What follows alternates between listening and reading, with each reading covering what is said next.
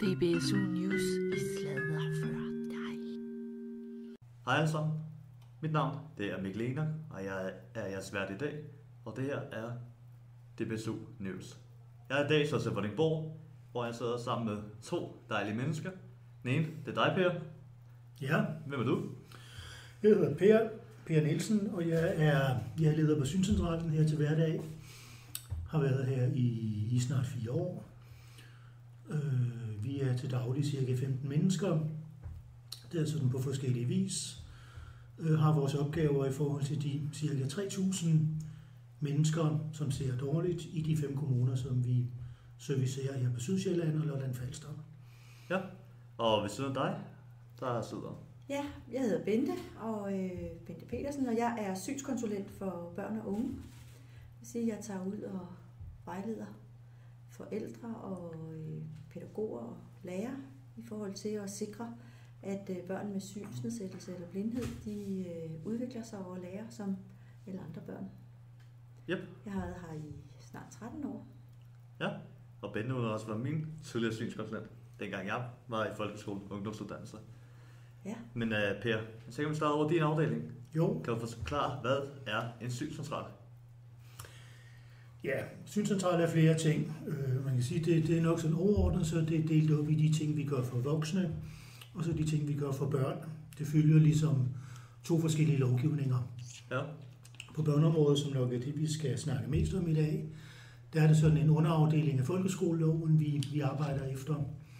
Og på voksenområdet, hvor man er i, i vores sammenhæng, så er man voksen, når man går ud af grundskolen, går ud af 9. klasse. Man er ikke nødvendigvis 18 år. Men når man forlader sådan grundskolen, så, så er man sådan berettiget til nogle tilbud efter noget, der hedder lov om specialundervisning for voksne. Ja. Og så for begge områder, både børn- og voksenområdet, gælder serviceloven, som jo kan, kan stille hjælpemidler og lignende ting til rådighed. Ja, og nu er vi jo hernede i Vordingborg, som ligger syd på Sjælland. Og hvordan skal man gøre, hvis man nu er som forældre, har et synshandicappet barn, men ikke er hvad skal jeg sige, registreret endnu? Hvordan kommer man i kontakt med jer? Jamen, som udgangspunkt, og Bente kommer nok til at uddybe det, men man- kan jo ringe til os. Vi, vi sidder og tager telefonen øh, hver dag, i hvert fald om formiddagen, og man kan skrive til os på mail, og man kan også finde lidt information om os på vores hjemmeside. Ja, Vi er lige nu på vej med en ny udgave af vores hjemmeside, så den bliver lidt shined op i forhold til, ja, til det udtryk, som nogen måske kender på internettet for os. ja. Og Bente, nu har du været synskonsulent i nogle år. Ja. Og øh, hvad er det, synskonsulentens opgave er? Ja, altså, når øh, man konstaterer, at et, bar, et barn har en øh, synsnedsættelse i, i tilstrækkelig stor grad, så øh, bliver de fleste børn registreret i det, der hedder synsregisteret. Mm. Og så får vi en, en besked fra synsregisteret om, at nu er der et barn eller en ung, der har en øh, synsnedsættelse, som øh, er så stor, så, så det kan påvirke barnets udvikling og læring. Øh, og så tager vi kontakt til i første omgang forældrene, øh, og tilbyder vejledningsbesøg hjemme i hjemmet. Og øh, hvis det er små børn, så følger vi dem i første omgang i hjemmet, og så senere i vuggestue, børnehave og i skole og ind i ungdomsuddannelse. Øh, det er mit arbejdsområde fra. Så hvis man nu som forældre, og man venter et barn, som allerede ved nu, barnet får et synshandicap, Ja, skal man så tage kontakt til jer med det samme? Eller skal man vente på, at der kommer en diagnose? at der er fri henvendelsesret til, til synscentralen, så hvis man... Øh, vi får ikke så mange henvendelser på folk, der venter børn. Det er som regel først, når barnet er født, fordi de fleste vil måske også afvente og se, om, om der, der er tale om en, en synsnedsættelse hos barnet. Mm. Øh, men ellers så har alle ret til at henvende sig, hvis de er bekymret for deres øh, barns øh, syn og synsudvikling, og, og om synets øh, påvirker barnets udvikling Mm. os. Så kan man ringe hertil, og så prøver vi at hjælpe med at udrede, om det er, så en, om det er en synsnedsættelse, og hvor stor synsnedsættelsen er, om der er behov for, at man, øh, man vejleder i forhold til at, at sikre sig, at barnet kan se det, det skal se, for det nu lærer og udvikler sig, som det skal.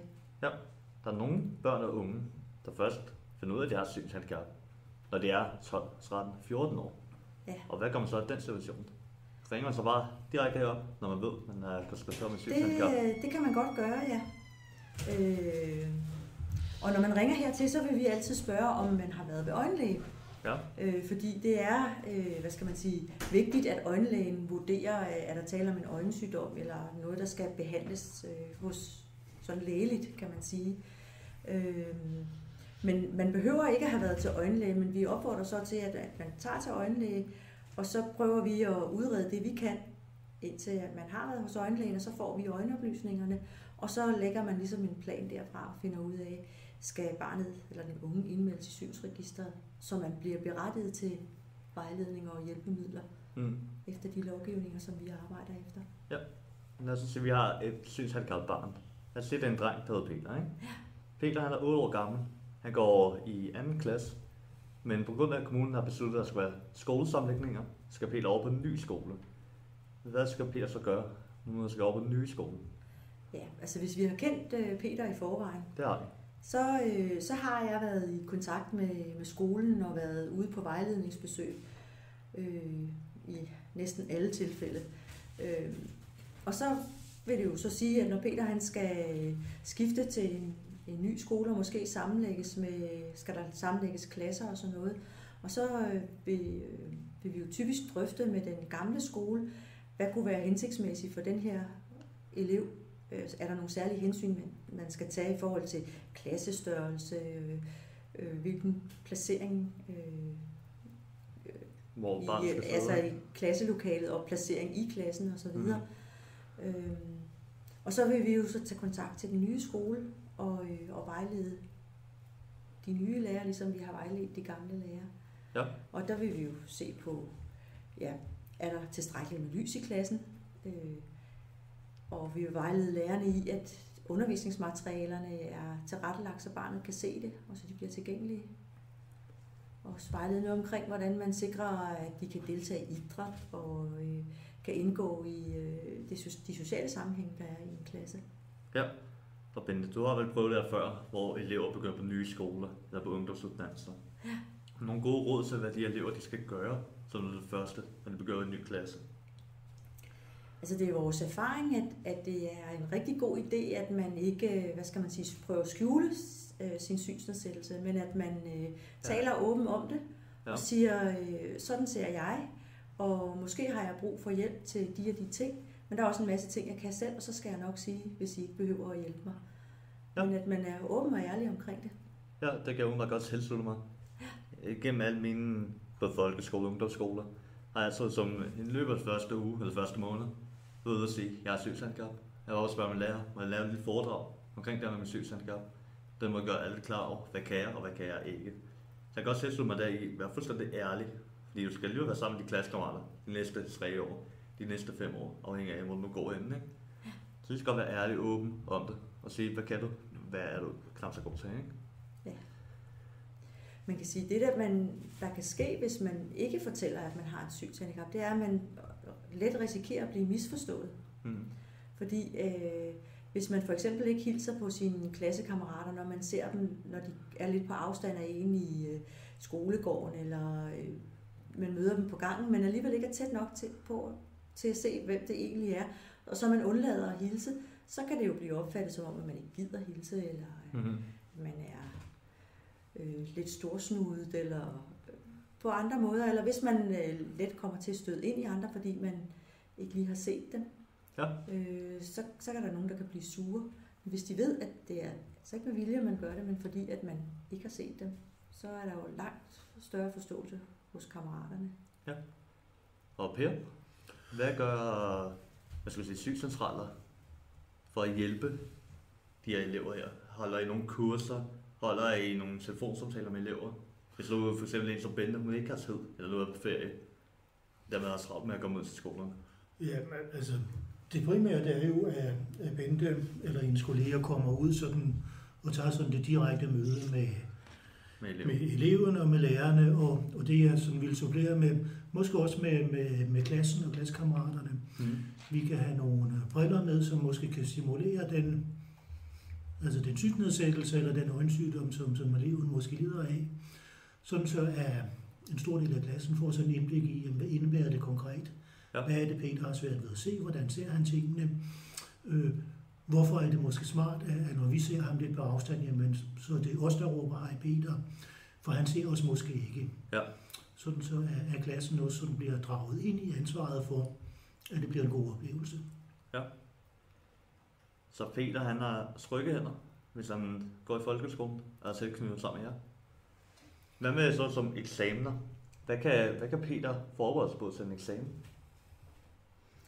Det er noget, vi, øh, vi taler med, med både øh, den unge elev, Peter her, Hmm. og, og hans øh, forældre og lærere om.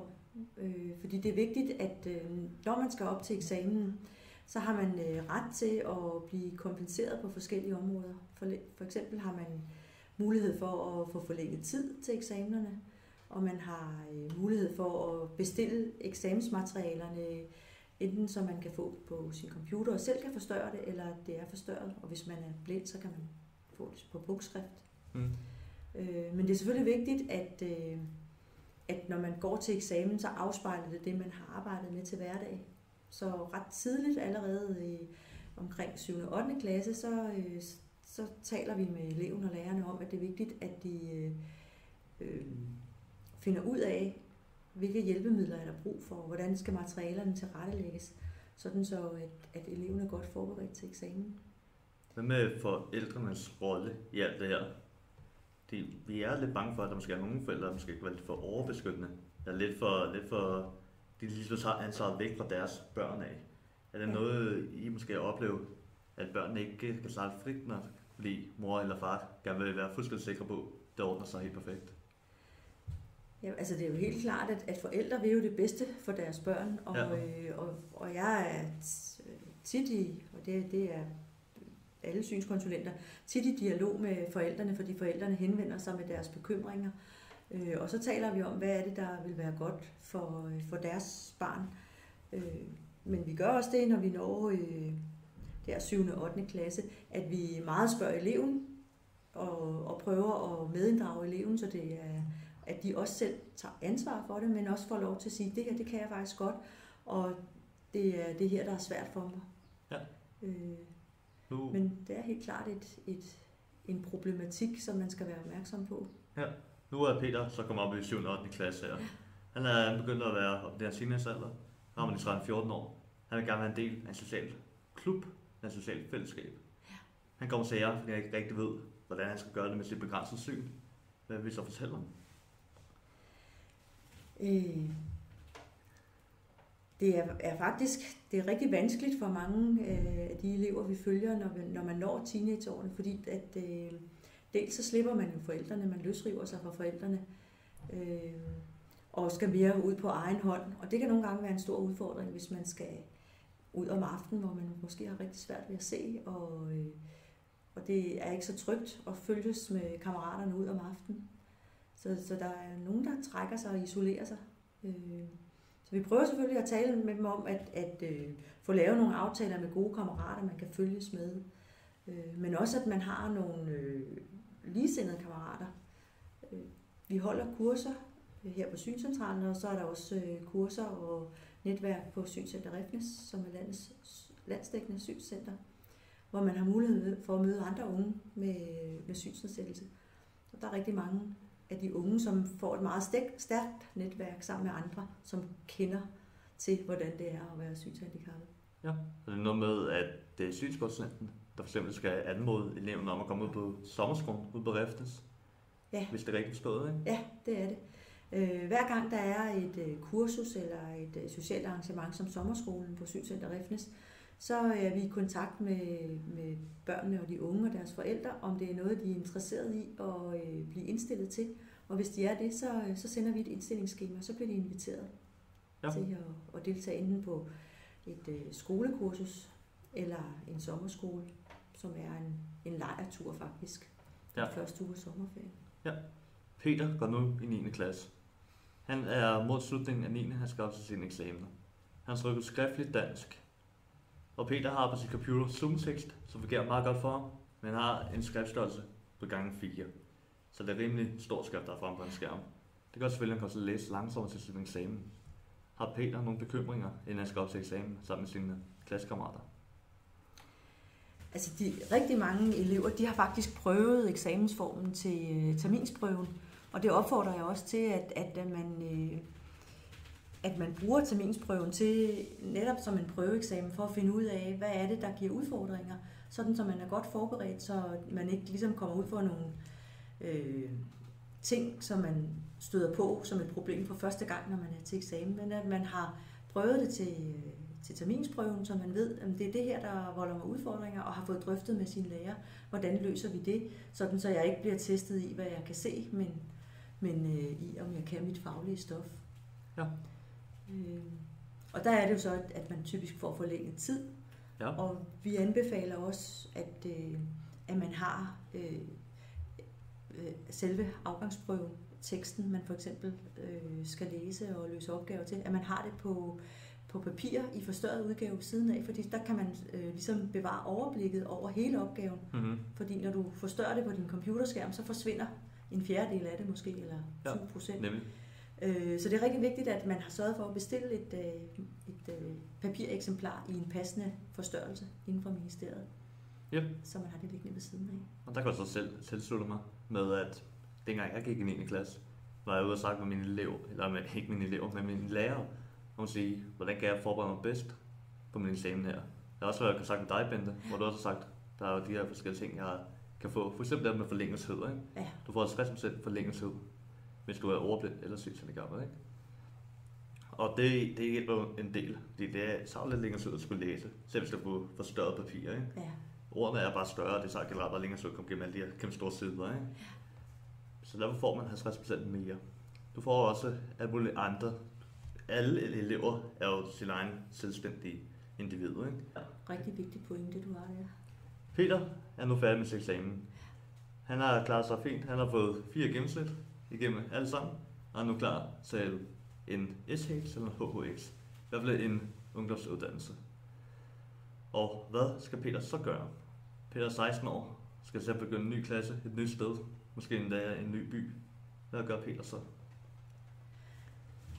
Øh, som regel så, øh, eller ikke som regel, ja, når, øh, når eleverne er færdige med grundskolen, med folkeskolen, øh, og skal starte på en ungdomsuddannelse, så er det øh, det landsdækkende center for unge og voksne, som hedder Instituttet for Blinde og Svagsynet, som ligger i Hellerup, som har øh, forpligtelsen til at, øh, at ansøge og udlevere hjælpemidler til de unge.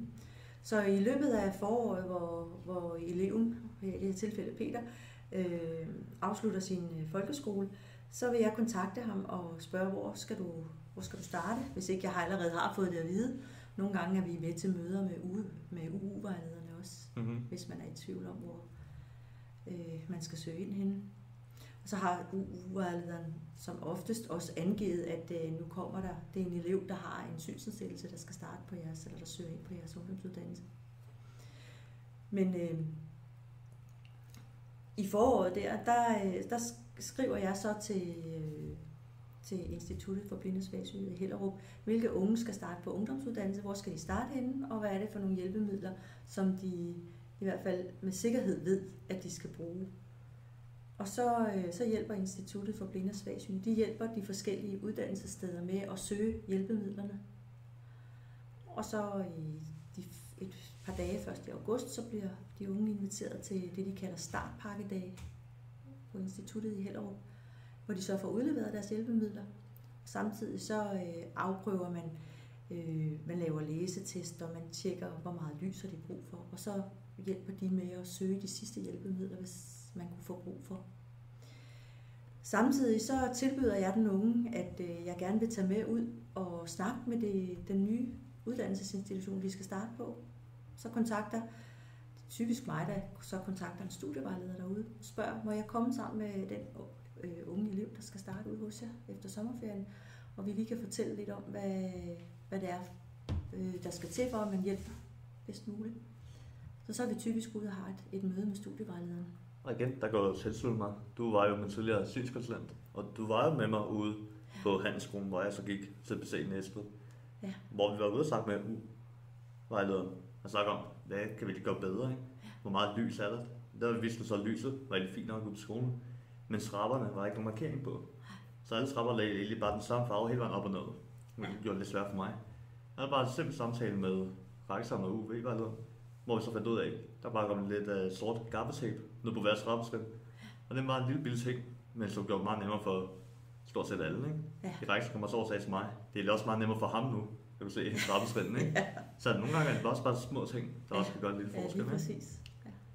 Jeg kan også huske, du havde en, en rigtig god kontaktlærer derude, øh, hvor jeg var ude og, og, øh, og snakke med dig og med ham, efter Ja. du var startet op, og der lige blev fuldt op på, jamen, er alting i orden? Og det var rigtig fint uh, uddannelsessted, at de benyttede sig af det.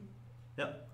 Nogle gange er der også øh, øh, ungdomsuddannelser, hvor, øh, hvor de samler øh, alle de lærere, som skal have den øh, elev med en, en synsnedsættelse, og så får eleven og jeg lige lov til at kort orientere alle lærerne om, hvad er det, der er behov for, for Mhm. at man kan følge undervisningen.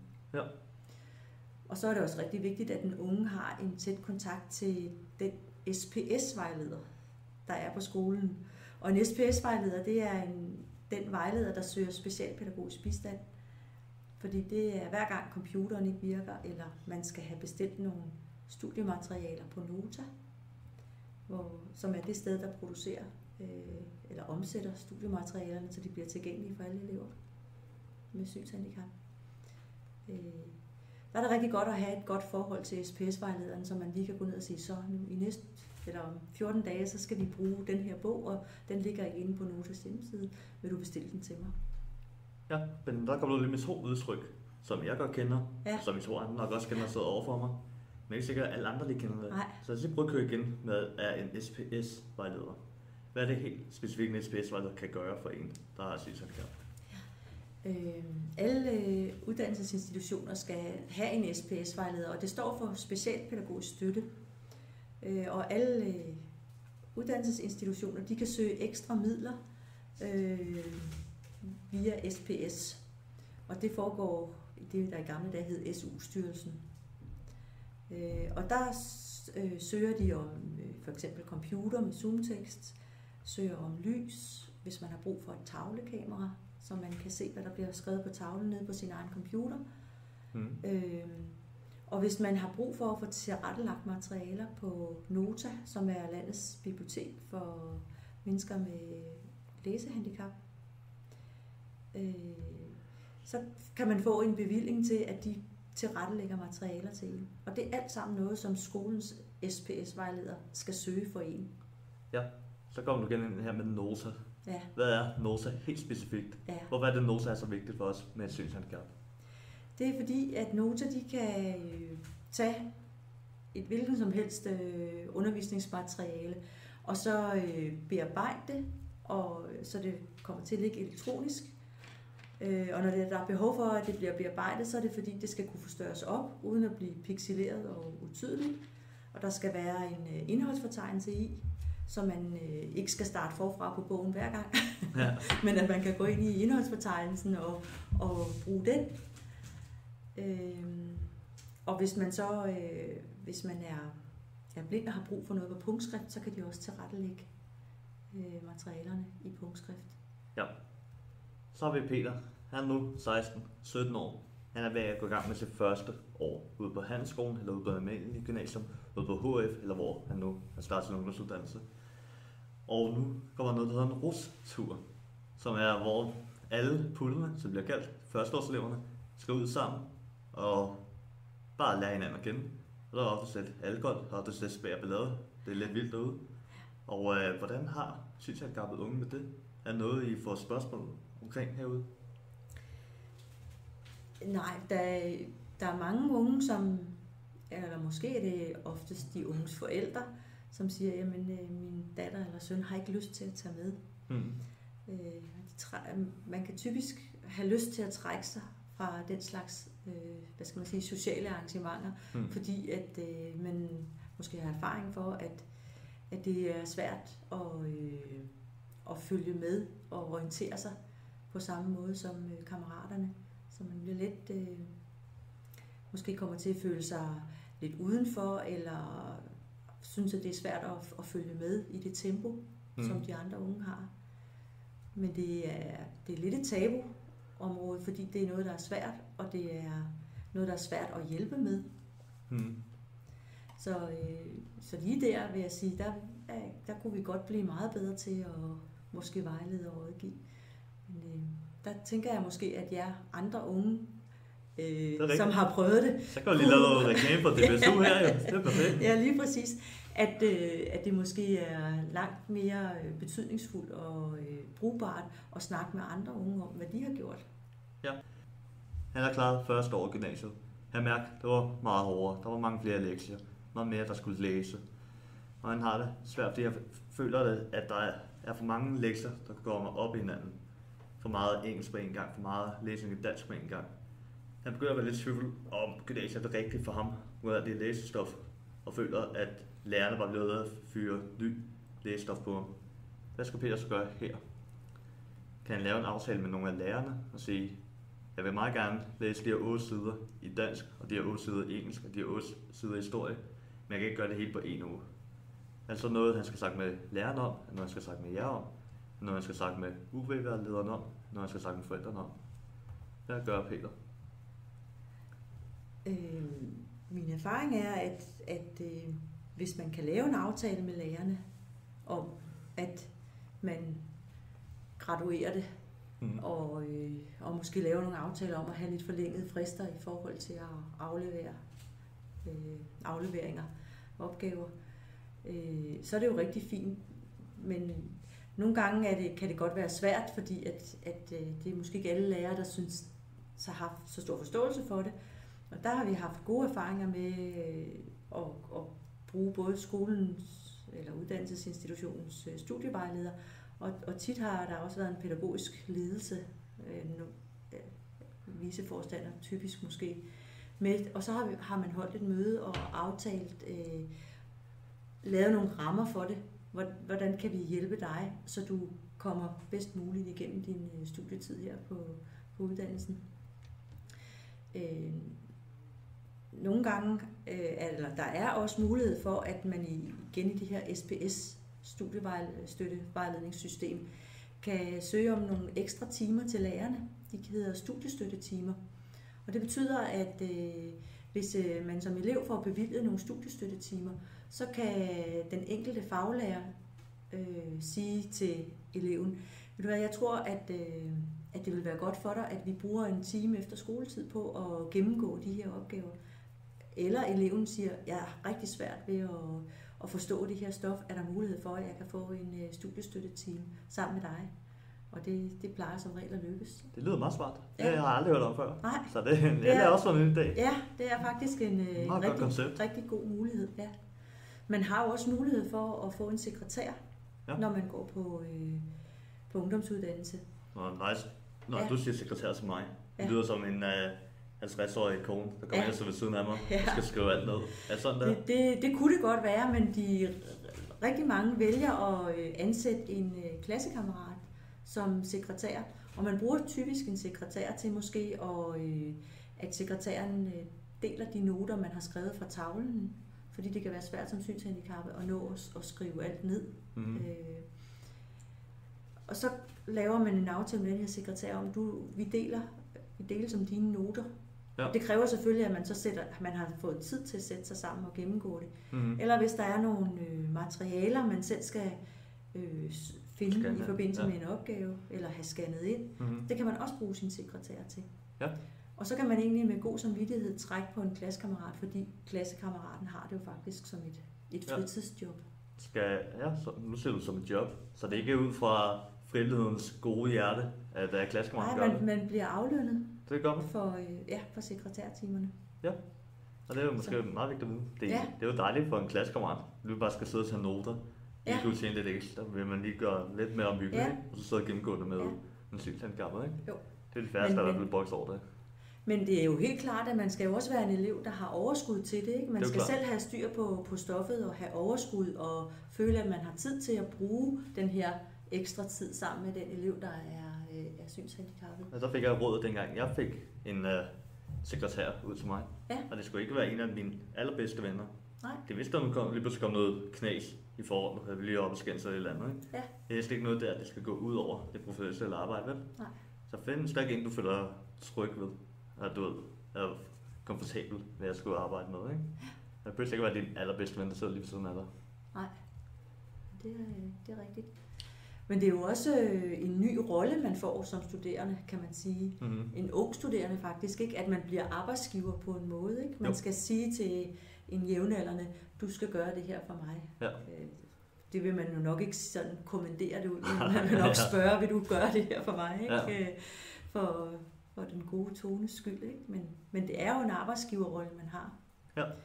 Og derfor er det også noget, hvis, hvis der er nogle elever, der har en, en, en støtteperson, eller der er noget ekstra ressource øh, tildelt eleven, mens de går i, i 7. 8. og 9. klasse, så siger vi også, at de, de faktisk skal øve sig i at have den rolle, at læreren skal lade være med hele tiden at tilrettelægge det for eleven, men at eleven skal ligesom vende sig til selv at tage ansvar og Ja, sige, vil du, vil du hjælpe mig med det her? Nu er Peter blevet 18 år. Han er lige blevet voksen nu. Han er i gang med sit tredje år på hans skole, Danmark Gymnasium, HF og så videre. Og han er ved at blive rigtig træt af sine forældre derhjemme. De er ved at være nogle gamle brokkoder. Han sådan hører om, hvordan han skal hive med ørerne, han skal lave lektier, han skal lave noget mad. Og han overvejer at flytte hjemmefra. Er det noget, hvor man kan søge hjælp hos jer med gode råd til at flytte hjemmefra? Eller er det nogle helt andre, han skal spørge om det? Nej, det kan han også spørge om. Vi, vi står sådan, hvad skal man sige, til rådighed med alt, hvad der hvad skal man sige, relaterer sig til, at man har en synsnedsættelse, som giver nogle vanskeligheder. Øh, vi holder, en, øh, men det har så mest været for skoleelever, men nogle gange ADL-kurser, altså kurser i og almindelige dagligdags aktiviteter, Ja. så man lærer at eller Lave bliver, mad. bliver bedre til at lave mad og øh, vaske tøj og Hmm. og sådan nogle ting at gøre rent. Øhm, men altså, det kan jo være et stort skridt at flytte hjemmefra. Det er det for alle unge, fordi der bliver lige pludselig rigtig mange ting, man skal, man skal sørge for selv. Mm-hmm. Så øh, man vil jo selvfølgelig, øh, hvad skal man sige, opfordre til, at man måske ikke gør det sådan meget fra den ene dag til den anden, men at man forbereder sig på forskellige måder. Peter valgte at blive hjemme hos mor og far. Det, det var dejligt at få gratis mad hver dag. Og dejligt morgen lige vaske ens tøj. Og nu skal han i gang med eksamenerne på sit tredje år. Nu alle AFA skal gennemgås. Han skal nu til at blive færdig på ungdomsgymnasiet. Han tager eksamenerne ligesom i folkeskolen. Han får forlænget tid. Han får lidt ekstra bare generelt hjælp til eksamenerne. Og nu er han færdig med ungdomsuddannelsen. Hvad gør sygeplejersken så? Nu er han jo færdig med folkeskole og ungdomsuddannelse. Så hvad sker med ham? Smider sygeplejersken så bare væk? Skal Nej. Peter så bare klare sig selv helt alene nu? Øh, nej, der er øh, tilbuddet fra Synscentralen. Det er sådan set fra, fra vugge til grav. Ja. Øh, jeg, jeg følger øh, som børne- og ungekonsulenter, så følger vi typisk til, øh, til den unge starter på en, øh, en erhvervs- eller en, en videregående uddannelse. Og øh, der er øh, hjælp at hente både hos øh, de synskonsulenter, der er ansat på Synscentralen, som, som har de voksne at gøre, Øh, og det, det kunne være for eksempel i forhold til at flytte hjemmefra og få indrettet sit hjem og få lavet lys i sin nye bolig, så man kan se det, man nu skal se. Ja. Øh, men der er også Instituttet for Blinde og Svagsynede i Hellerup. De øh, har studievejledere, som øh, giver råd og vejledning og holder kurser i forhold til at vælge en videregående uddannelse, men også at gå på en videregående uddannelse. Ja. Der skal så lige gøre rundt lidt reklame og se, Ja. der er IBOS, det bliver snakket om, som Ja. er i Hellerup. Og så er Dansk Blindesamfund, som også arbejder sammen med IBOS. Ja. Og som man også kan kontakte omkring forskellige ting. Ja. Så Så man behøver ikke at blive ladt alene, så man skal ikke øh, man være skal, man bange skal ikke for... frygte, når man man- er færdig med Nej, ungdomsuddannelsen. nej, man skal øh, ikke holde sig tilbage. Spørg. Øh, og det værste, der kan ske, hvis man ringer og spørger om, om noget, det er jo, at der er nogen, der siger, at vi kan ikke hjælpe dig her, men så har man jo en forpligtelse til at sige, hvor kan du så prøve at søge hjælp henne? Og Per, nu har vi snakket meget om alle de gode ting, der er her ved Sydscentralen Vordingborg. Jo, Og nu er det måske lidt begrænset at sige, eller hvor meget du kan sige om andre synscentraler. Men er det, der sker ude på Vordingborg, nogle af også det, der sker de andre steder i landet? Eller skal man bruge noget på Sydsjælland for alle de her gode ting, som Bente lige har sagt Nå, om? altså, jeg vil godt lige sådan knytte, knytte an til det, som snakken har gået mest om, at, vores vigtigste opgave er jo at finde sådan det rigtige match for, i det her tilfælde, det unge menneske, vi er i kontakt med Peter. Og nogle gange så er det jo synskonsulenten, der er det rigtige match. Andre gange er det vigtigt, at vi får overdraget noget viden til den lærer, som Peter har i det daglige, sådan så læreren kan, kan, kan vejlede, kan bringe os til, hele, til os hele tiden. Og andre gange, og det var egentlig det, der var min pointe, så er det måske er i Dansk Blindesamfunds Ungdom, som er den rigtige vejleder. Ja. Måske især omkring de her ungdomsting, når man sådan er på vej til at blive voksen. Øh, der er det bare vores erfaring, at det giver ikke altid pote på samme måde, når man får ting at vide af os, øh, som når man får det at vide af nogle jævnaldrende, som, som er i samme situation. Ja. Vi er jo sådan også udfordret af, at, at vi måske kun har én Peter af gangen, som går på den og den skole i en af de byer, vi kommer i, i den og den aldersgruppe. Mens hvis man puljer de unge sådan på landsplan, jamen, så er der flere. Ja. Øh, men jeg vil sige, tilbudene, som, som, som vi har her i Vordingborg, dem har man også i, i andre landsdele. I halvgamle dage var der noget, der hed amter. Der var 14-15 amter i Danmark, og hvert amt havde et, en synsrådgivning, et talehøreinstitut, et kommunikationscenter. Øh, nogle gange var det helt slået sammen, andre gange var syn for sig og tale for sig og høre for sig. Og i vores område her på Sydsjælland, der er synsområdet sådan selvstændigt, øh, og de andre områder får man sådan, dem er der andre gode kræfter end os, øh, der byder ind med. Øh, men principielt så følger vi samme lovgivning i hele landet, øh, øh, så, så der er nogenlunde identiske tilbud. Ja. Ja, jeg kan se, at vi er ved at nærme os 40 minutter. Det har været en dejlig lang sang, og vi har kørt et helt skoleforløb gennem med Peter her. Lige fra starten af folkeskolen op til slutningen af gymnasiet. Så vil lige høre jer, at der er nogle af slutnoter, I gerne vil, uh, I føler, at I ikke har sagt endnu. Og jeg tænkte måske bare sådan, så det ikke er, er guld og grønne skove det hele. Altså indimellem så er der også sten på vejen, Ja. udfordringer, som vi møder. Og Bente kan supplere også, men uh, altså måske især når de små børn starter i skole, kommer lidt op i klasserne. Altså det her med at få lærerne, som er i de enkelte klasser, på kurser, få dem ind til os, til den uddannelse, som egentlig er nødvendig for, at de kan håndtere lille Peter eller lille Sofie i det daglige. Det kan godt i de her år være lidt op ad bakke. Jeg tænker lidt på den skolereform, folkeskolereform, der var for ja, 3-4 år siden af det efterhånden. Ja. Og den er der stadig lidt eftervirkninger af, at man, altså skolerne, der skal man jo finde tid og ressourcer til de tre lærere, der måske er primus motor for Peter, når han starter i skole. De skal jo gerne allerede i foråret, før Peter starter, have været på kursus hos Bente og, og være blevet glædet på, glædt på til øh, at tage imod et lille barn eller større barn, der ser dårligt. Ja. Og der skolerne skal også huske, at når de så skifter undervisningstema, måske allerede i efteråret, og der kommer nye lærere på, så skal de lærere jo også have den samme viden. Den kan ikke nødvendigvis overdrages fra de lærere, der havde fået den i første omgang. Så vi kan bare se, at, der er, og det gælder også på landsplan, det er sådan blevet sværere for lærere sådan rent praktisk øh, at få lov til, få penge til, få tid til øh, at komme til os, eller til Synsand og Refnes, eller til Blindinstituttet, øh, og blive klædt på til de opgaver, man har. Ja. tænker, det skal vi også lige nævne her i, i forbifarten. Det er altså godt. Vi lige skal få begge sider af historien med, Ja. ikke? Man kan sige, at dit skoleforløb, du var heldig at have nogle lærere, som næsten fulgte dig hele forløbet igennem, og det sådan er det typisk ikke i dag. Hmm. Øh, man skifter lærer i hvert fag en 3-4 gange i løbet af et skoleforløb. Ja. Og det er kun planlagt, så kan der være nogen, der flytter, eller nogen, der bliver syge, og så har man endnu flere forskellige lærere. Så det er en stor udfordring, at lærerne får den viden, de faktisk har brug for, for at kunne tilrettelægge undervisningen. Jeg ved ikke, om der er mere? Jeg vil sige, at, at vi øh, prøver at, at styrke både det faglige og det sociale her øh, for eleverne på Synscentralen ved at, øh, at holde kurser for lærere og elever, hvor de kommer her og lærer at bruge deres hjælpemidler. Øh, vi har social, sociale arrangementer, som vi kalder det computercamp.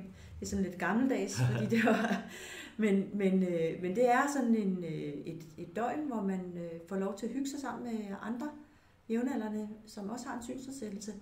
Øh, og så spiller vi på computer, eller iPad, eller Playstation, mm-hmm. og, men vi laver også øh, andre fysiske aktiviteter.